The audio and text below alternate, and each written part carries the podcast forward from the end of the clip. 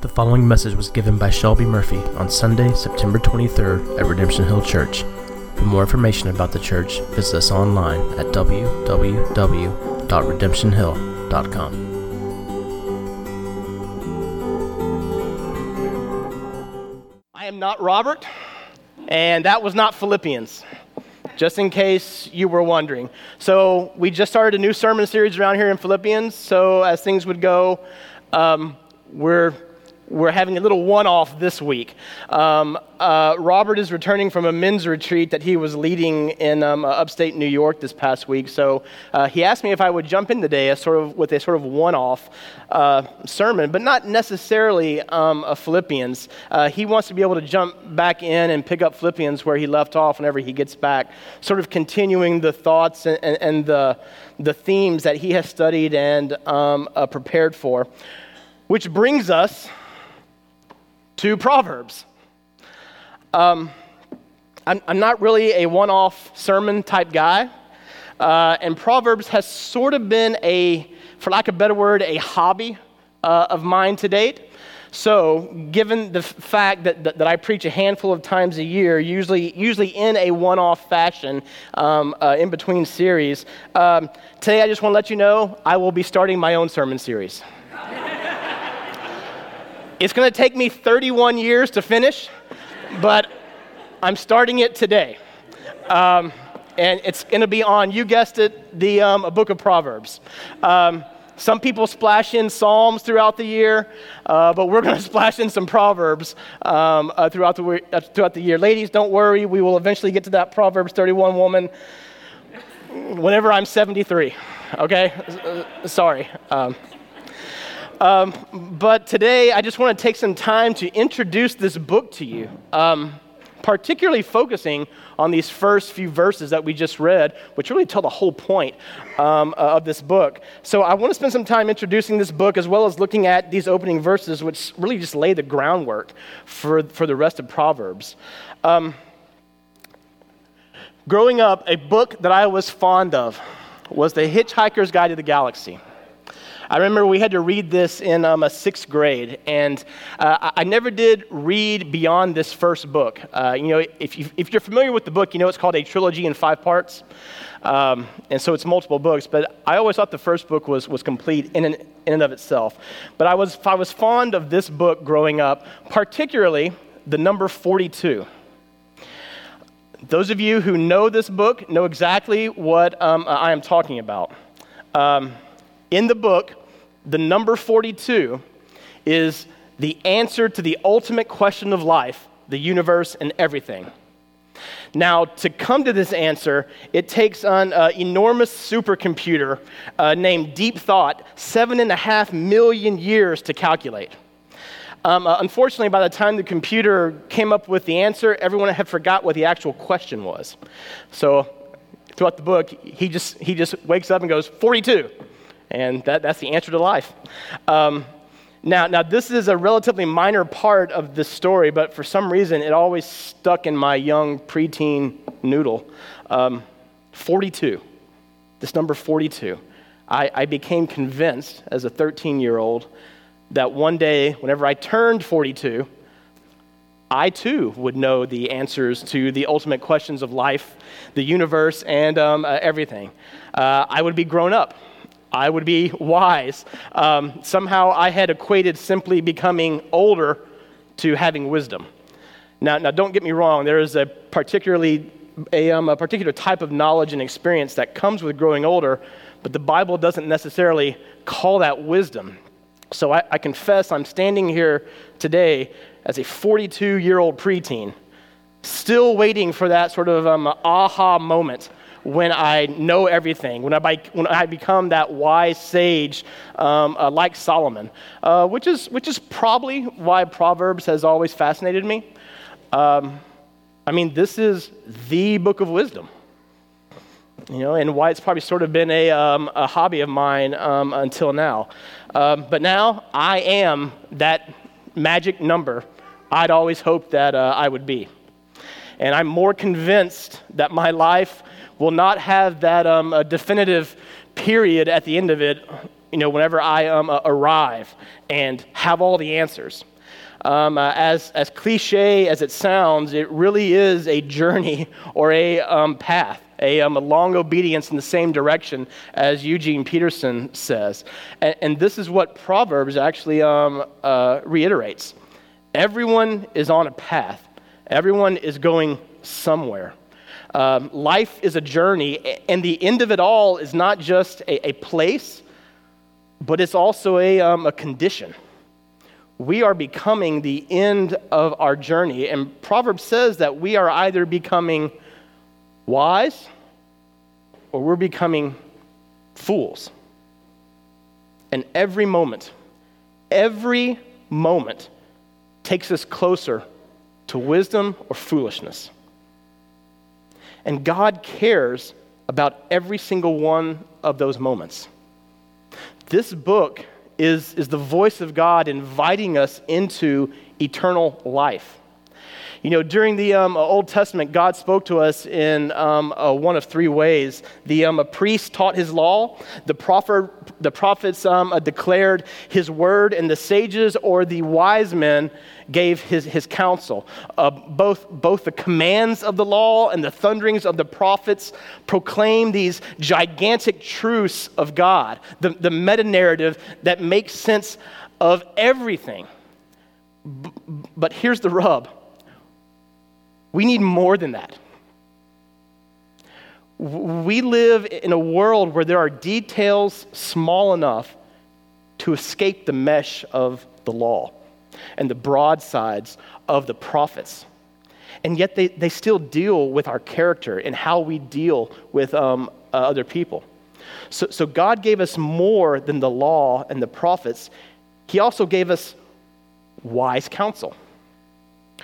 For example, Proverbs 27 14 says this Whoever blesses his neighbor with a loud voice, rising early in the morning, will be counted as cursing.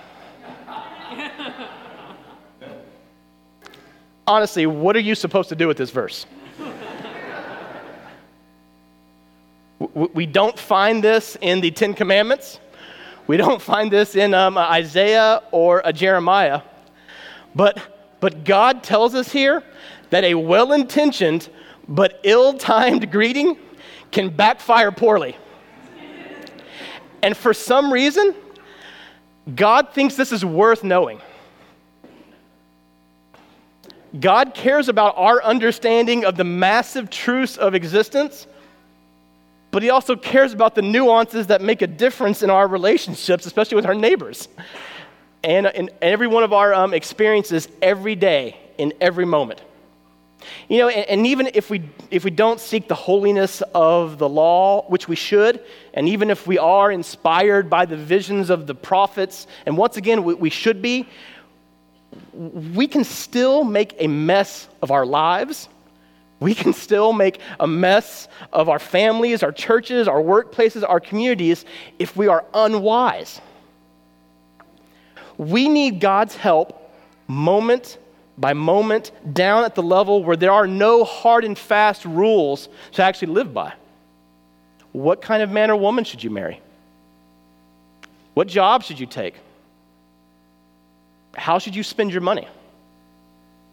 And through the book of Proverbs, God coaches us in the wisdom we need throughout the long and complicated path of our everyday lives. And it's, and it's probably the practicality of this book that we um, uh, underestimate. Uh, this book is um, indeed practical, but it's not simplistic.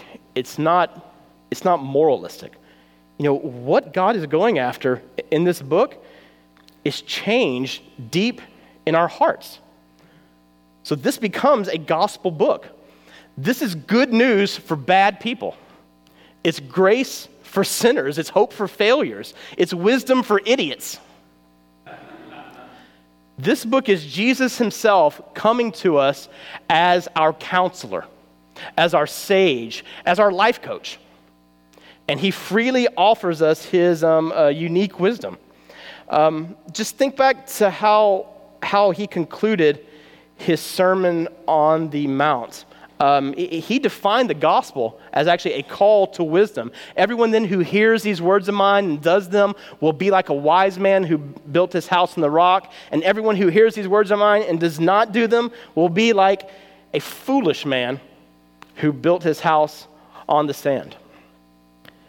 Jesus, yes, Jesus is our priest, he's our prophet. But in the book of Proverbs here, we actually encounter Jesus as our life coach. Do you see him that way? Do you see him that way? Because guess what? He is the universe's greatest expert on you. He is the only one qualified to have that kind of say in your life.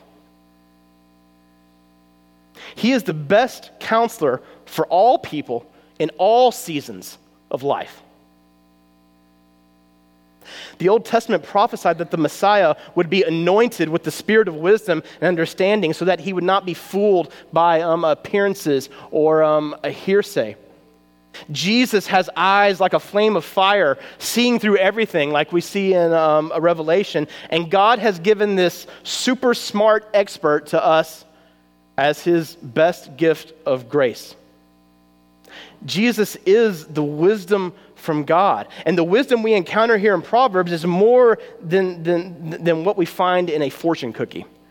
This wisdom from Christ is actually a matter of life and death. The teachings of the wise is a fountain of life that one may turn away from the snares of death. What if we have all the advantages in the world, but we don't have wisdom? If we have love, but we don't have wisdom, guess what? We're going to harm people with the best of um, uh, intentions. If we have courage, but not wisdom, we will screw up in a big and bold way. If we have truth, but we don't have wisdom, we're going to make the gospel ugly to people. If we have technology, but not wisdom, we will use the best communications ever invented to broadcast stupidity. Wisdom is the grace of Christ beautifying our daily lives. Paul said that God has lavished his grace upon us in all wisdom and all insight in um, Ephesians 1. So God's grace is a smart grace. The Bible says that in Christ are hidden all the treasures of wisdom and knowledge in um, uh, Colossians 2. The wise way to live is not always obvious or intuitive or popular, it's hidden. And here is where it is hidden. We preach Christ crucified. We preach Christ, the power of God, and the what? The wisdom of God. In Christ is both the power of God to save and the wisdom of God to live. The wisdom that we read about in Proverbs, Jesus lived. And if you call Jesus Lord this morning, your identity is found in him, which means that the wisdom found in Christ can be yours as well. One of the authors I, I um, read this week said this There's a practical benefit to recognizing that Proverbs speaks of Jesus. Once we recognize that Jesus is the wise man of Proverbs, we find a deeper deeper um, uh, impetus for embracing the life of wisdom outlined in Proverbs. For we know that when we live wisely according to Proverbs, we are in fact living like Christ, being conformed into his image and reflecting his glory to the world around us. The imperative to live a Proverbs driven life flows directly from the grand indicative that Jesus first lived that life for us. In other words, the foundational work of Jesus, the, the um, uh, indicative of Jesus being the wise man of Proverbs, Jesus living out and fulfilling the book of Proverbs, being the personification of wisdom in the fullest. Therefore, followers of Christ, you and I, out of that identity of being in Jesus, we can actually be a people who embrace a life of wisdom outside, outlined in this book. We can live wisely not because of us, but because of the wise one who already has lived that life. So, let's go back here to the top of Proverbs, chapter 1. Let's begin this journey into what is God's wisdom to us. These, these, first, these first seven verses um, um, uh, open up the whole book. And if you just want an uh, outline for how these first seven verses um, uh, relate, in there, in uh, first you have the title of this book in verse one. Second, you have the goals of this book in verses two through six. And third, you have really the theme of this book in um, uh, verse 7. So let's, let's get going. Verse 1 The Proverbs of Solomon, son of David, king of Israel. Two things really to point out here. One, how this book communicates to us. Two, where this book comes from. Let's start with the first one how this book communicates, the Proverbs. Proverbs are the literary strategy um, uh, of this book. But what is a proverb? Um, the, the, the, the um, Hebrew noun here for proverb is uh, related to a verb that means to represent, to be like. So a proverb is, in essence, a parable. And it's usually expressed in like a short, stubby sentence, uh, a short saying of practical truth that's easy to remember that uses all sorts of literary devices parallelism, um, uh, imagery, similes, metaphors, even um, uh, allegories, all to engage us, the listeners, in an unforgettable way. In one way, it's, it's a biblical virtual reality. It gives us an uh, opportunity to explore a real life situation within the virtual reality of a proverb before we actually step out into the real life and um, uh, experience it. Unless you think Proverbs are just relegated to this book in the middle of your Bible, every culture produces Proverbs, even ours. Let's just do a little um, uh, exercise. Um, fill in the blank as you know it. Uh, absence makes the heart grow. An apple a day keeps the better late than beggars can't be. Look before you. Out of sight, out of the early bird gets the, when the cat's away, the. See all these proverbs that you knew, you didn't think you knew? So don't tell me you can't memorize proverbs. um, uh, so that just demonstrated um, uh, embedded in our subconscious are these short, pithy statements. And if you think about it, these are the values that you are living out of. And you don't even know it. In a similar fashion, biblical proverbs are soundbite-ish, but they offer a, a lot more than, than common sense. Why? Because they come from God. They're useful for teaching and training and correcting. They're not just sayings. Think about this way um, uh, throughout all of Scripture, we can see God giving us commands, we can see God giving us promises, we can see God giving us proverbs. A command is a, um, a directive from God that we must um, uh, obey. A, a promise is a guarantee from God that will always be true. And a proverb is a short description of how things generally work in this world. You shall have no other gods before me. Is this a command, a promise, or a proverb? It's a command. God will never leave you or forsake you. The generous will prosper. Is this always true? It's a proverb. It um, uh, depends. Sometimes it is, sometimes it isn't. Um, Tremper Longman says in his commentary on, on, on Proverbs Proverbs do not teach a universally valid truth. On the contrary, Proverbs are true only if stated at the right time and in the right circumstance. Um, uh, in other words, Proverbs are not guaranteed promises for success. They are wise observations about how to live in God's world.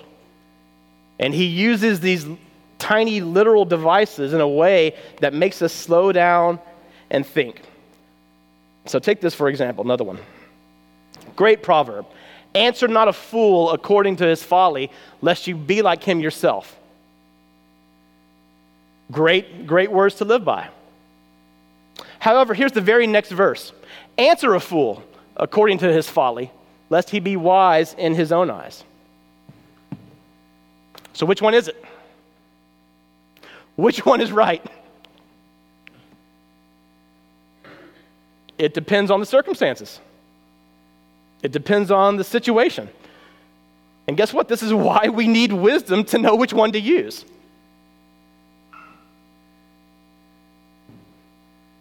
Next, where does this book come from? This is a no brainer. Right up front, it, the book tells us the wisdom of Proverbs.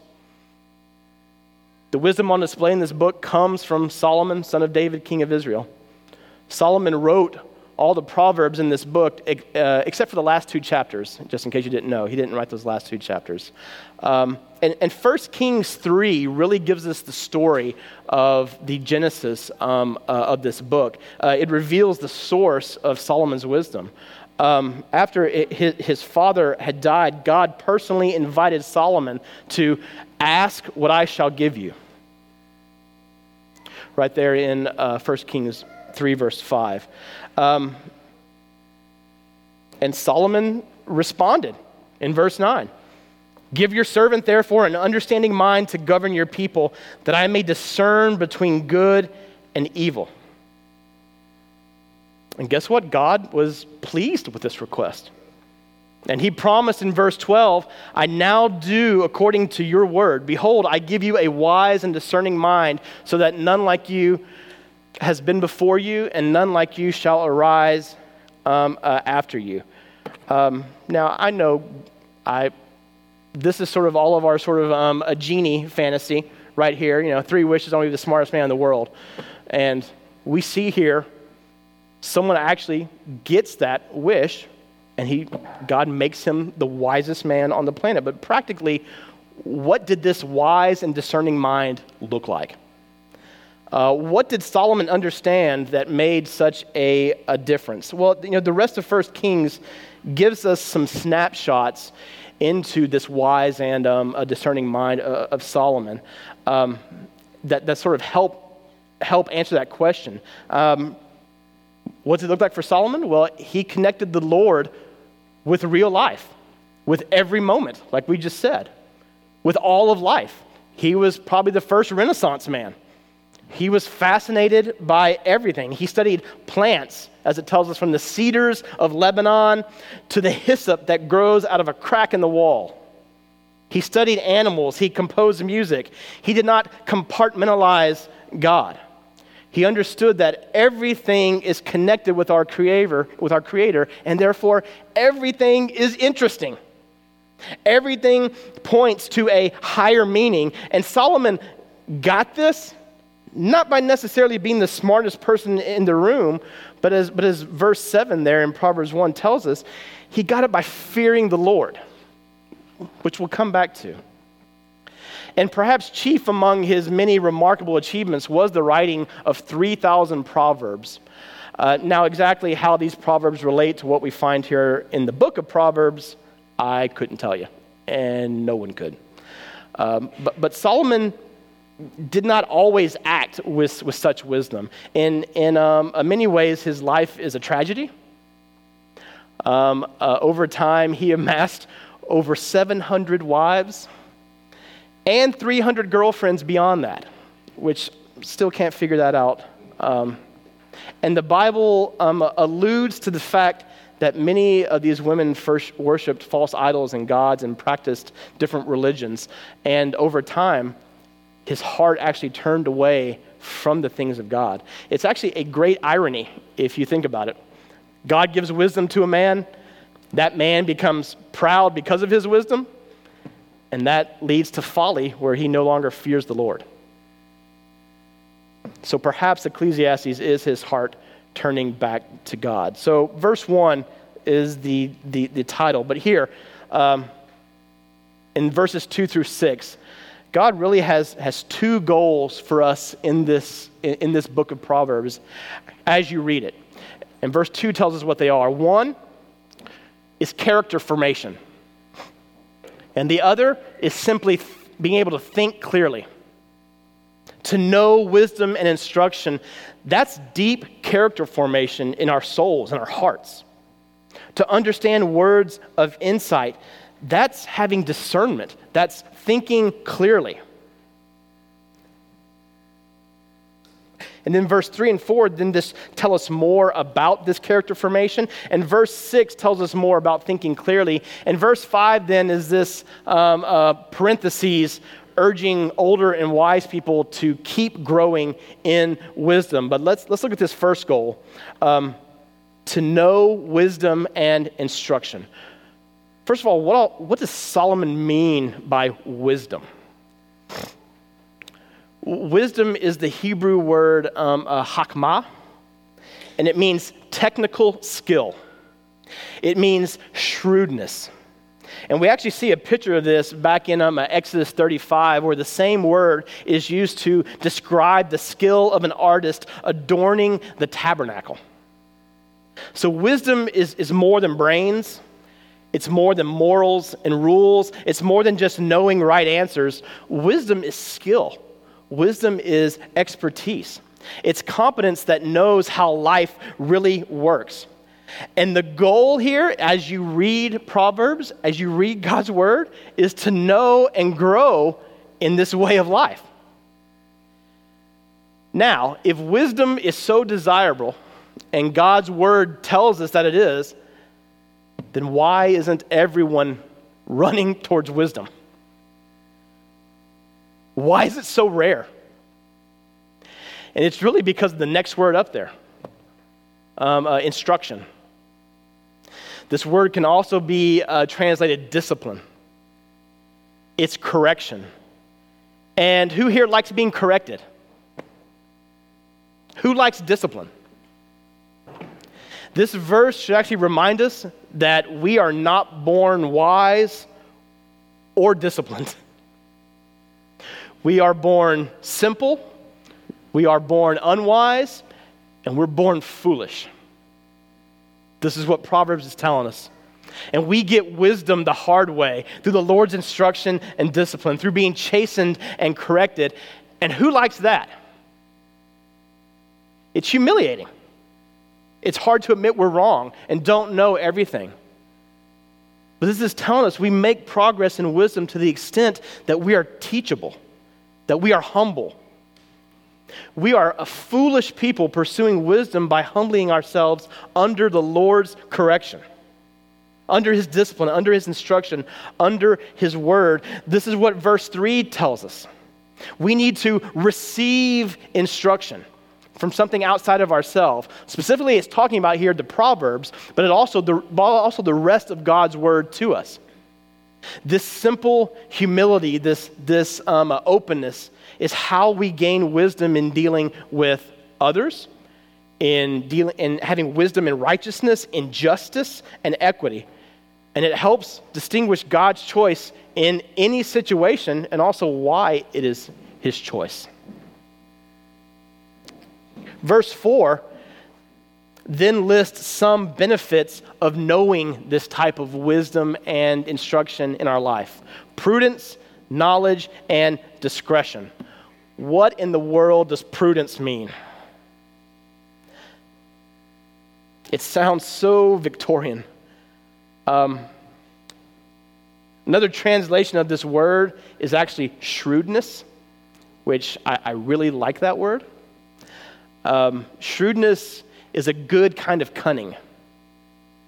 So this proverb, the proverbs make the simple, the gullible, the naive shrewd and able to avoid the pitfalls that they may run across in life. And the second benefit from wisdom here is knowledge. And this is offered to the immature youth. And, and the knowledge referred to here is something gained through the senses. It's knowledge um, uh, about how the world works, uh, how it works in uh, relationships, in finances, in sex, in every area of life. If we have this knowledge, then we can adjust and we can thrive. And we can heighten every part of our person to the truth of God. And then the third benefit listed here from wisdom is discretion. This term is used to uh, describe wisdom's um, uh, ability to protect its possessor from the harm brought on by foolishly proceeding with an ill advised plan. It's wisdom, it's wisdom that sees through the temptations that come at us every day. So, God wants to form our character in such a way that we can't be fooled by something that looks enticing but ultimately leads to death. Discretion instills in us common sense that helps us plan and work towards outfoxing our temptations.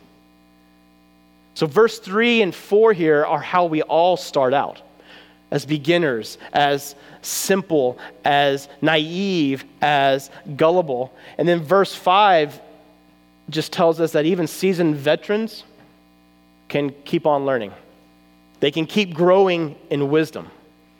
God wants to form in every one of us a deep character this way.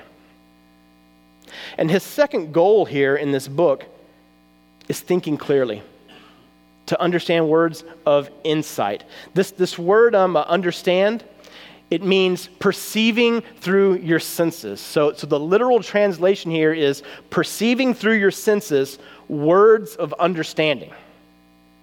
So, if you extend this just a little bit further, this means that the non obvious can become obvious to you, where things unclear and muddy can become clear. And isn't this what you and I want when we're in the middle of a gray area in our life? Where in these instances, the proverbial light goes off in our head in a way that makes our path uh, obvious.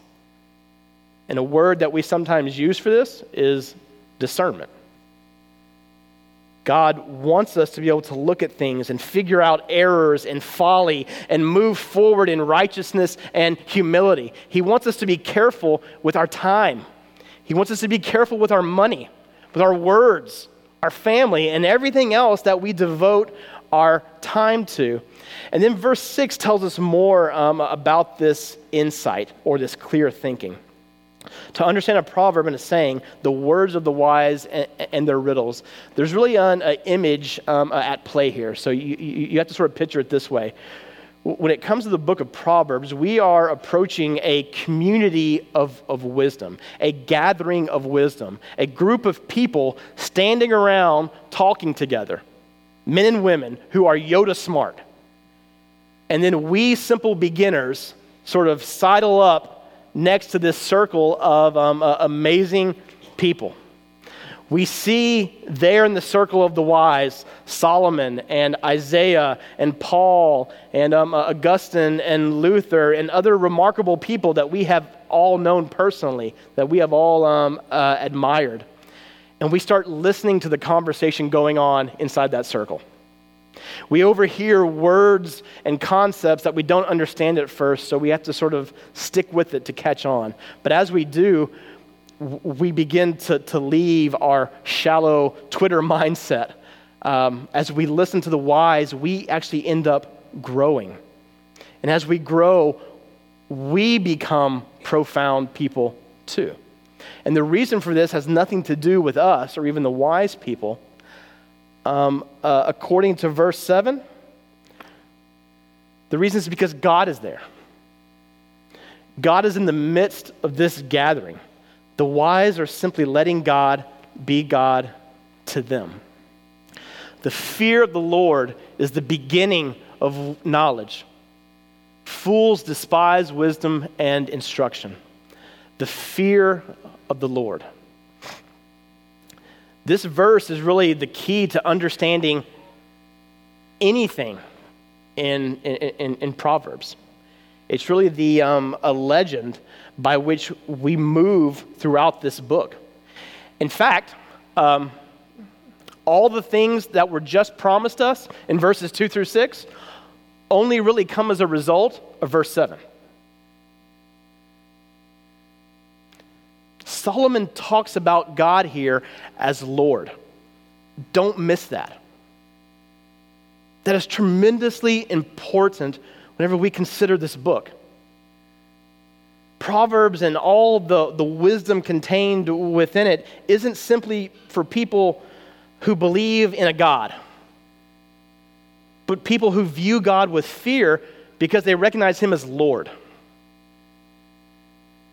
So, verse 7 is really the theme of this book. And if we distilled the whole book into one bite sized chunk, into one bite sized proverb, it, it would be this verse. And this fear of the Lord is a repeated theme throughout this book. But what is the fear of the Lord? And we could probably spend the next three months um, uh, unpacking the fear of the Lord. It is that, it has that much breadth to it. Um, but, but the words being used here are actually suggestive of an uh, attitude and, and, and a posture towards God.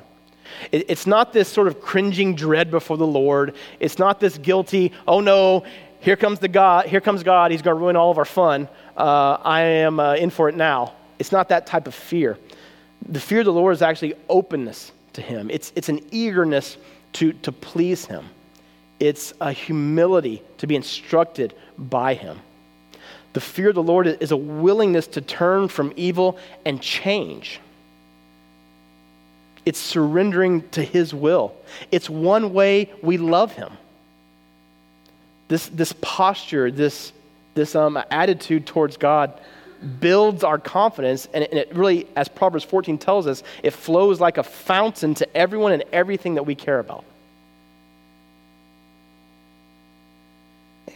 And even exploring more what this fear of the Lord is, you know, the structure of this verse is also suggestive as to, as to what this fear of the Lord is. Um, Hebrew poetry uh, was written in parallel lines. There was an A line, then there was a B line, and the B line clarifies the A line. So as you look at this verse, how does the second line help us here?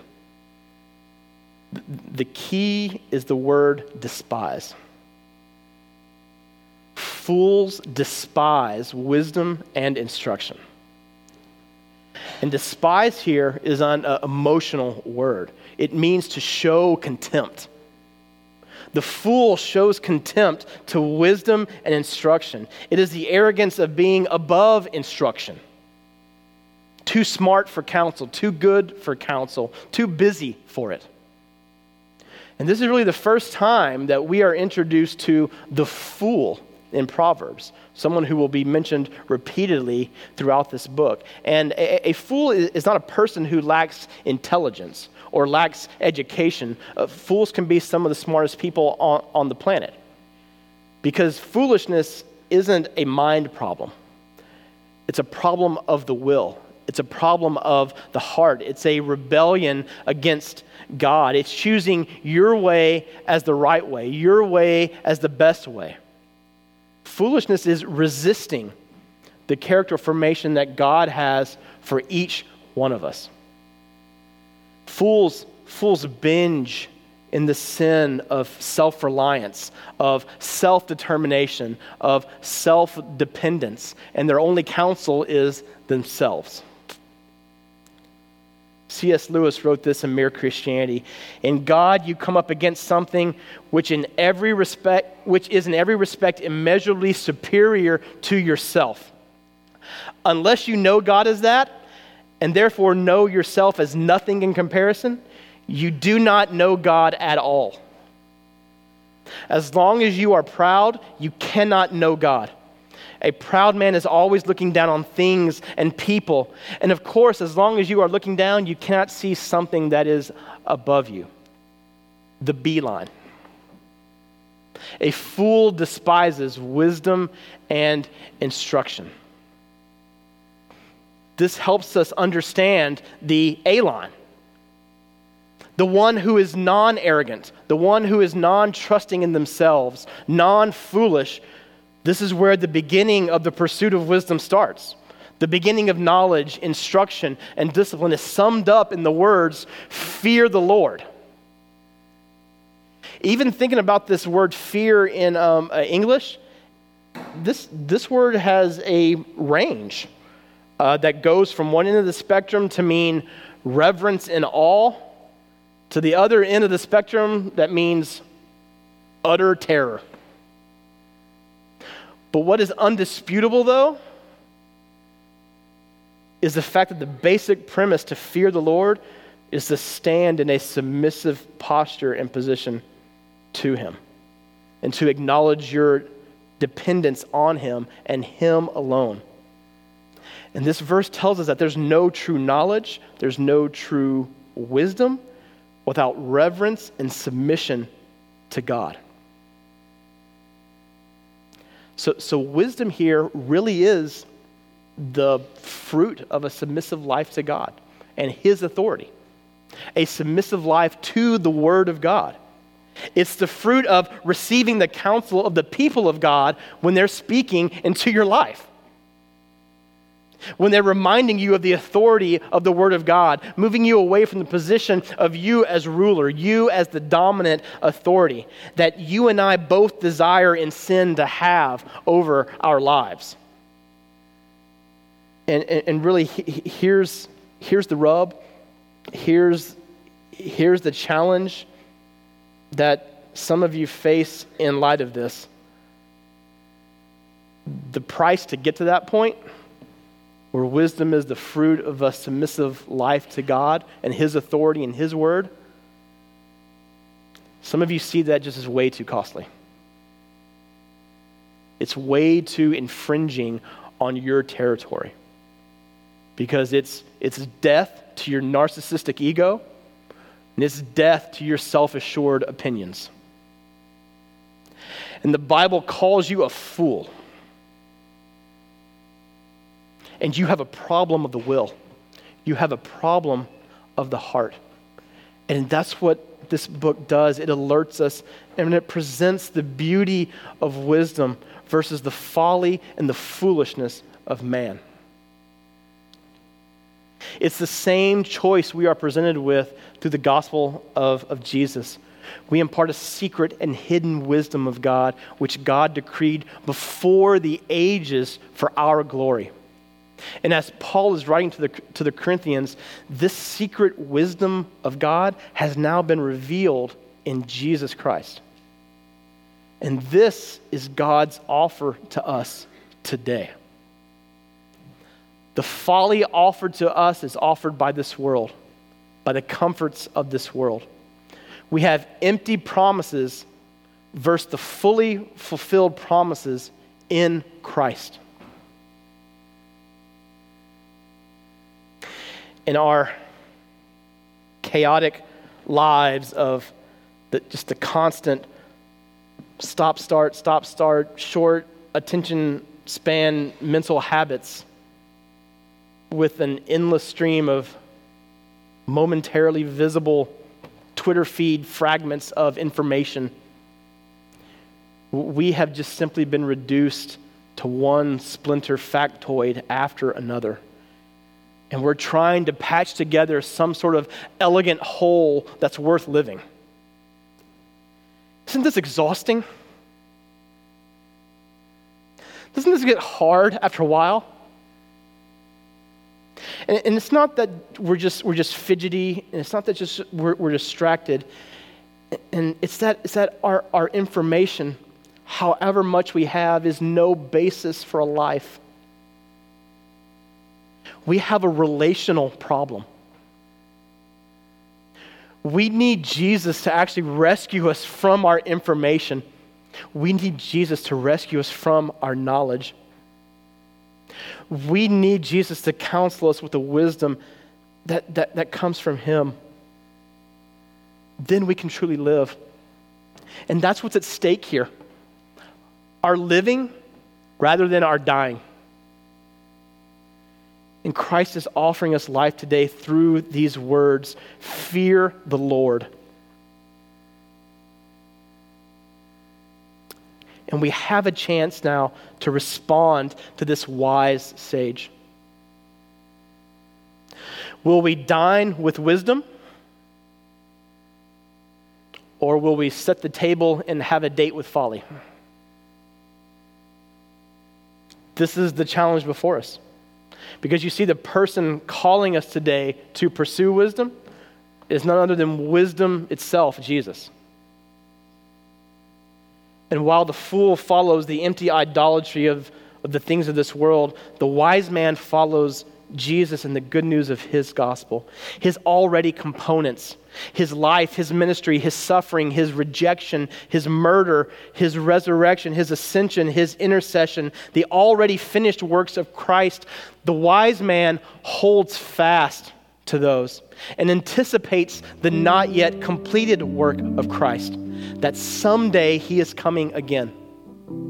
And out of our identity in Jesus, we can respond in obedience to God through the Holy Spirit working in our hearts and souls. We can respond by growing in wisdom and understanding through a reverent fear of who He is, a reverent awe of what He has done for us in Christ. Wise people humbly revere God and lovingly live to please Him. Do you live your life this way? Have you experienced how freeing it is to humble yourself before your, your superior, Jesus Christ? Getting down low before Him. Because this is where we all belong. Do you fear God or are you a fool? And I'm not afraid to press you into these categories because this is what this book does. You either fear God, and this is the beginning of wisdom, or you don't, and that is the beginning of folly. Is there any portion of your heart that God doesn't yet have you fearing Him rightly? Do you approach God and His Word with fear and sober mindedness and reverence and humility and awe?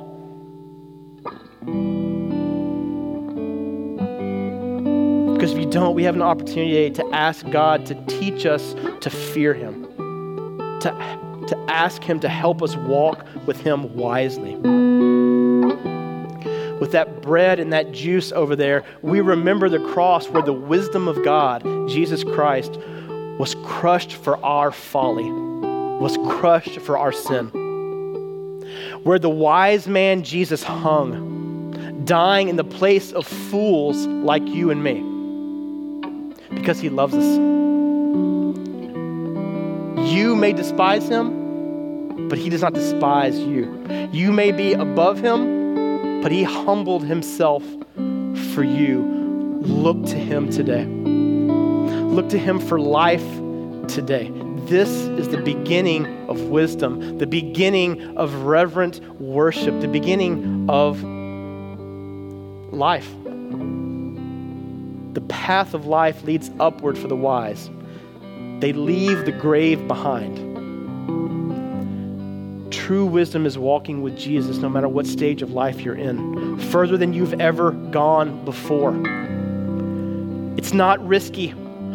The only thing we leave behind is the grave. All we leave behind is our stupidity and futility. But his path is marked by promise every step of the way. And as we read last week, here again is his promise to every fool who chooses the way of his cross, that he who began a good work in you will bring it to completion at the day of Jesus Christ. Father, thank you for another opportunity to look at your word today. And I confess that it is a, heavy one for me. I confess that I am all too often guilty of thinking too highly of myself, too highly of uh, others of fearing what others think, instead of a fearful humility that comes with fearing what you think of me.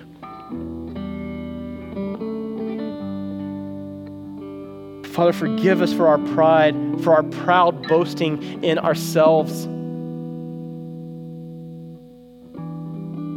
Remind us today that we are born simple and immature and naive, and it is only through your movement toward us, through the fount of all wisdom and understanding, your Son, Jesus Christ, that any of us could be here today. That any of us could have any hope of you hearing our prayers. Help us today to have a healthy and a reverent fear of you. as we look at the cross and see that, that you take our sin seriously. You take our foolishness seriously. It was placed on Jesus and that you crushed and killed him in our place. Cause us to have a high view of you and a low view of ourselves.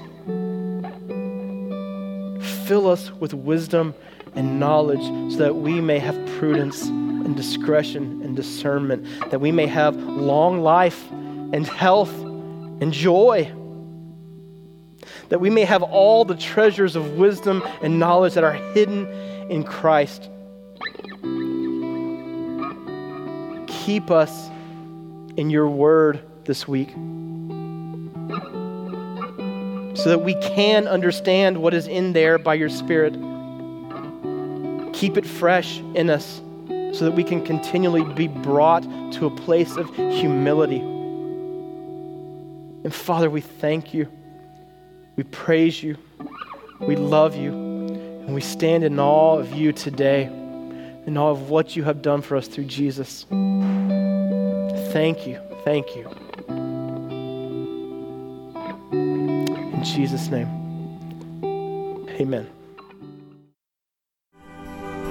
You've been listening to a message by Shelby Murphy given at Redemption Hill Church in Richmond, Virginia. For more information on the church and to hear other messages, please visit us online at www.redemptionhill.com.